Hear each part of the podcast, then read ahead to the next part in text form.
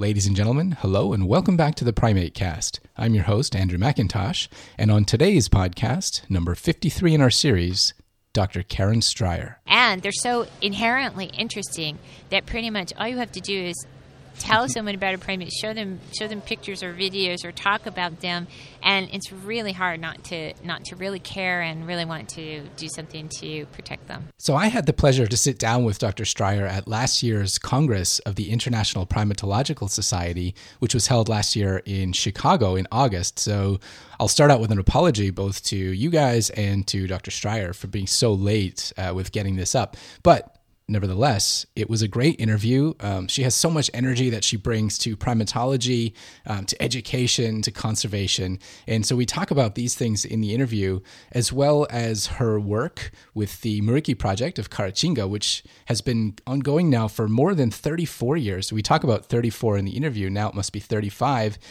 And just hear a lot about what she's been doing there and how her work, as well as the field, has been developing. Um, so Dr. Strier is Vilas Research Professor and Irven DeVore Professor of Anthropology at the University of Wisconsin Madison.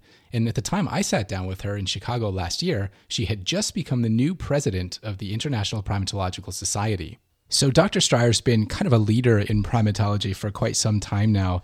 And among the numerous things that she's done, she's been able to put together a string of really inspirational and educational books and texts, which I think have um, including myself, inspired a lot of younger researchers in the field um, and, and, getting people to mobilize. And so that's kind of where we pick up this interview, moving from books such as uh, the classic now Faces in the Forest about the Muriquis to the more recent primate ethnographies, which um, picks up essays from various researchers in the field through the now fifth edition of the highly influential text Primate Behavioral Ecology. And so I just asked uh, at the beginning of this interview Dr. Strier to talk about how she came to the idea that that that inspiring people was going to be so important and such a, a big part of her own re- her own career.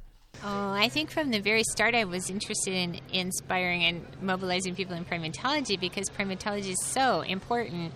And we are not going to ever be able to learn about primates from a comparative perspective or save them, protect them in this rapidly changing world unless we can get lots of people involved in at all levels to study and to appreciate and to educate and to save primates. And they're so inherently interesting that pretty much all you have to do is tell someone about a primate, show them show them pictures or videos or talk about them, and it's really hard not to not to really care and really want to do something to protect them. I, I guess the newest edition of Primate Behavioral Ecology is set to come out this year. It's coming out in like two days. The electronic version is supposed to be ready any day, and the, the actual text will be ready next week. Okay. And so over I don't know, over that time since you started doing it, I mean, how have you kind of seen the field as someone who's writing about it and almost directing it grow? That's a great question. You know, I think that it's one of the, one of the ways it's really moved is that we have so much more information about so many more primates. So that initially there were all the classic examples, all the species that, like baboons, macaques, and chimpanzees, gorillas, that had been studied, and howler monkeys that had been studied a lot. And then there were just like little examples of a few other species that I could that I put in, and I really tried to get those other species, the New World primates and the, the prosimians and strepsirrhines. But then nowadays, you know, it's it's become really clear that there are so many more species being studied, and so that's one of the things that the diversity of research being conducted on wild primates now is tremendous, and it's really good research, and it's really exciting. The other thing has been the taxonomy. It's completely confusing. I've had to change the figure legends, the same photo, so many times. And, you know, sometimes only the Latin name changes, sometimes the common name and the Latin name change, sometimes just the Latin name. I mean, it's, it's crazy, and I'm, I, I'm fearful that there will be mistakes that will confuse students because even between the time I publish and the time the time I send it to production – send it to my publisher, and it goes to production. And the time that it actually comes out is there might be a taxonomic revision. So right. that's something. And then the third thing I think was that the field really has increasingly moved in a direction that I I have anticipated from very much ecological determinism, this idea that, that everything we saw was adaptive behavior that we were observing was a result of um, evolution. And I think what we're increasingly understanding as we learn more about a greater diversity of primates is that that primates are living in these um, fluid, these these dynamic environments, and that part of their big adaptation is the ability to change their behavior, to alter their behavior.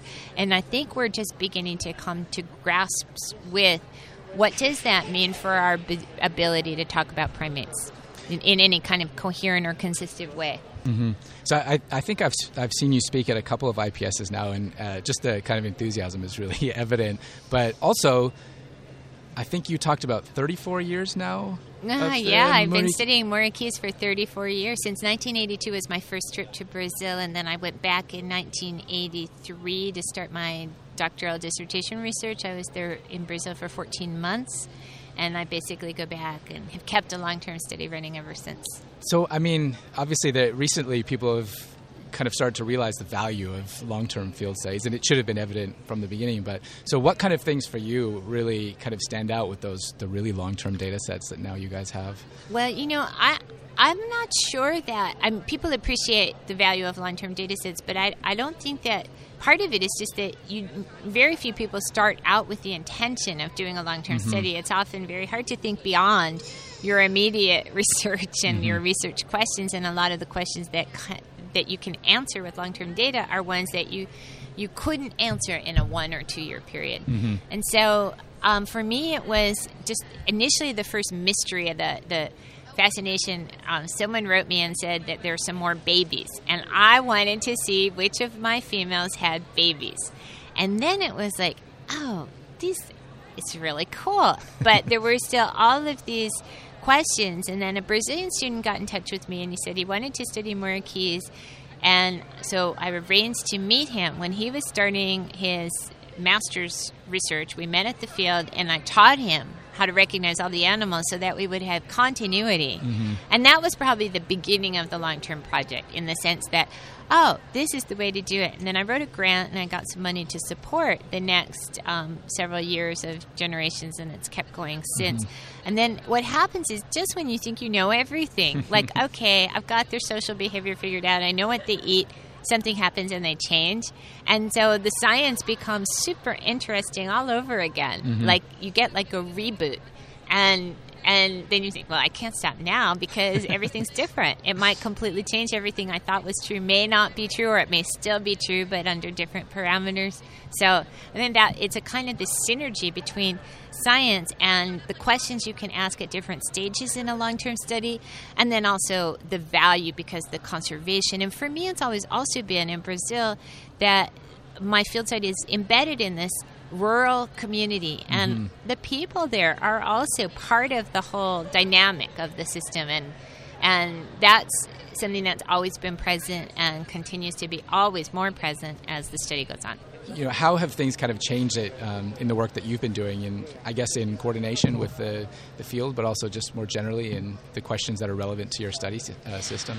So i think that my research my own research and my, the way i look at the field is, is a real synergy and you know, when I began, and no one really knew very much about Muriquis, and it was all sort of, I, I had to fit the Muriquis into a comparative perspective. I had to read a lot more about other primates than because there were no Muriquis to no, no studies on Muriquis to compare my study to. there was one, actually, but it was from what we now know to be a different species of Muriquis. Mm-hmm. But I think that likewise, then in the process of that comparison I began to look at the field through a slightly different lens, and then some of my ideas may have stimulated either the research on other species or the questions that other people were asking. And so that has then led to a change in the way you know it contributed to some of the dynamic changes in the way that fields and the way we think about primates and patterns of behavior the way those change. So one of the things you presented this time is that in that 34 year period you've seen such a, uh, a massive increase in the, the group size at a time when in many places around the world we're you know seeing decreases or at, le- at least at the population level. So you know, what what can you kind of take out of that, or, or how do, how do you see what's going on? So there? when I when I um, got involved in research in southeastern Brazil, in this region where my long term field site is in in Caratinga, Minas Gerais. I think the worst of the habitat loss had had already been occurring. It had there had already been this massive habitat loss, and that what I have seen since then, certainly in the last 20 years, if not 30 years, has been uh, regeneration of the habitat and really some sort of you know environmental recovery in this particular region. Uh, that's not true for all primates, and it's certainly not true for other in other areas in Brazil where hunting continues to be a major problem and deforestation, habitat alter, habitat loss continues to be really significant. But in this region, I've actually watched this recovery. Maybe that's why I'm so optimistic. So I think what we're seeing is, you know, both a combination of, of maybe how far can you push a species to the edge and then how if under under favorable demographic conditions with controlled hunting and an end to habitat loss and actually the ability if not habitat restoration at least with habitat the, letting the habitat recover regenerate itself we begin to see that um, how that it's really possible to bring endangered species back from from the brink of extinction. And I think that some of this will involve management, um, and some of it may be different. But certainly, there are parts of the world now where the real increase in habitat loss is only beginning, or it's begun, and it's got and it's increasing. At the rate of loss is accelerating, and so we can learn a lot both in terms of how to try to not only how to anticipate to prevent these these other primate populations from being destroyed, but also maybe how we can help or what we might be able to do in an intermediate way to mi- mitigate some of the losses so that they can actually recover. Okay, so just to close this out, um, so you are the incoming president now of yeah. the International Primatological Society, and um, so I don't know. I mean, I, I, guess I just want to ask what it means for you, or how do you see the next uh, four years, I guess, of that term going for you? When it was never something I contemplated. I always thought this is what, what this was something that other people would do. I've I've done plenty of service in other in other scientific societies and even serving on a lot of committees in the International Primatological Society, but I wasn't thinking about. Um, running for office. So when I was contacted by members of the election committee and asked to run, I was in the field, and that's always a good place to ask me to do things because I'm really relaxed and I'm usually really happy, and you know, it's just I'm not, I'm not worried about all the day to day things that usually plague my my normal life. And um, I started thinking about it, and I I decided, well, sure, you know, I should do my share. And uh, then when I was writing my statement, um, I started getting into it. It's like wow, if I had the platform, you know, the, the support and the platform of the IPS, this is an amazing society, and, and I could really, maybe I could use, use that position for good and try to help other primatologists in other countries and who and my colleagues in Brazil and the goals of the of the society to actually, if I could do anything to advance these goals and and and help people, that I really wanted to. It just seemed like the right thing. So I I wasn't expecting to to get into it, but even just the process of writing my statement got me into it. And um, you know, I'm kind of scared. I don't want to let anybody down. I want to do the best job that I can do but I want to, um, I really do want to make sure that we can, um, I don't know, I just really want to make sure that we can can keep following in the footsteps of my predecessors and you know with each new office each new president can bring new new ideas or help facilitate certain new things. So I'm really excited. I think the society is great. I think there's a lot of it's it's great because of all the people who mm-hmm. work for it and for primates. And I'm inspired. I think we can build a lot of really positive synergy and hopefully make a difference. Well, thanks so much for joining us on the Primate It's cast. great. Thanks so much for this opportunity. And best of luck. Thank you. Um, um, I will count on you to get more news out when I need it. okay. I got your Definitely card. calling us anytime. we need to put post a, a news alert. You have been listening to the Primate Cast, a podcast series dedicated to the study and conservation of primates around the world. brought to you by the Centre for International Collaboration and Advanced Studies in Primatology of the Primate Research Institute of Kyoto University. Visit us online at www.cicasp.pri.kyoto-u.ac.jp forward slash news forward slash podcasts and follow us on Facebook at www.facebook.com forward slash the primate cast and on Twitter at the primate cast.